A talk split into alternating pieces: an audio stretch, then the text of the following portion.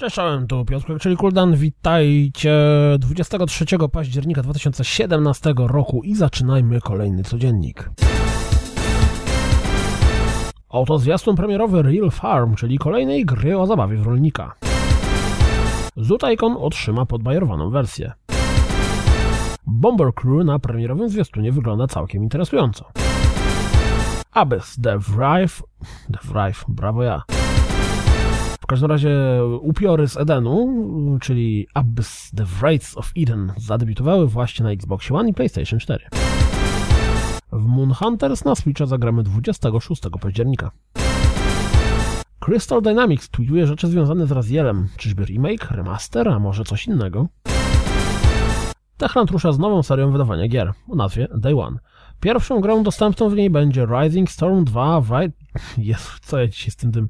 Rising Storm 2 Vietnam. Gra dostępna będzie za około 60-70 zł. Hide and Shriek, czyli wieloosobowe nasyłanie na siebie jumpscarów, stała się właśnie free-to-playką.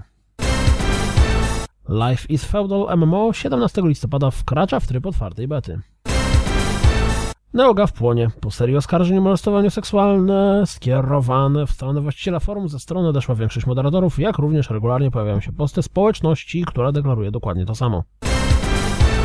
The Darwin Project, czyli Battle Royale na Xbox One i Windowsa 10 zapowiedziane na E3, powoli wchodzi w tryb zamkniętej alfy, czyli niedługo pewnie dostaniemy coraz więcej fragmentów rozgrywki z tego tytułu.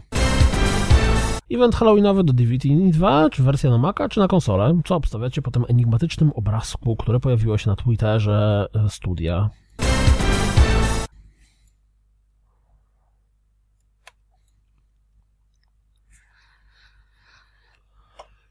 Tymczasem Horizon Zero Dawn The Frozen Wilds dostała zaskarżenie trademarku, bo istnieje już taka gra jak Slots Frozen Wild. Na Xbox One pojawił się fajny bundle. Za Human Flatfall, za Manuel Samuel, Flame in the Flat, Serial Cleaner i The Raster zapłacimy 84 zł. Lubię reklamy telewizyjne konsol, zobaczcie tom.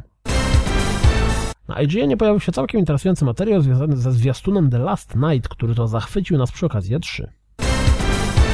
Pojawiło się porównanie rozgrywki, no, porównanie grafiki z Zelda Breath of the Wild na Switchu i na emulaturze na PC.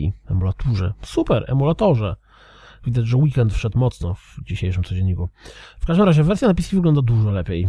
Pojawiło się również porównanie grafiki Gran Turismo Sport i Forza Motorsport 7 i szczerze mówiąc Gran Turismo wygląda bardzo biednie.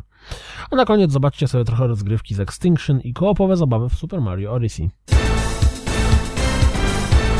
To wszystko na dziś, jak zawsze zapraszam na www.pancodziennik.pl Oprócz tego, jeżeli lubicie codzienniki, wesprzyjcie mnie na Patronite i mam nadzieję, że słyszymy się jutro. Trzymajcie się. Cześć, cześć.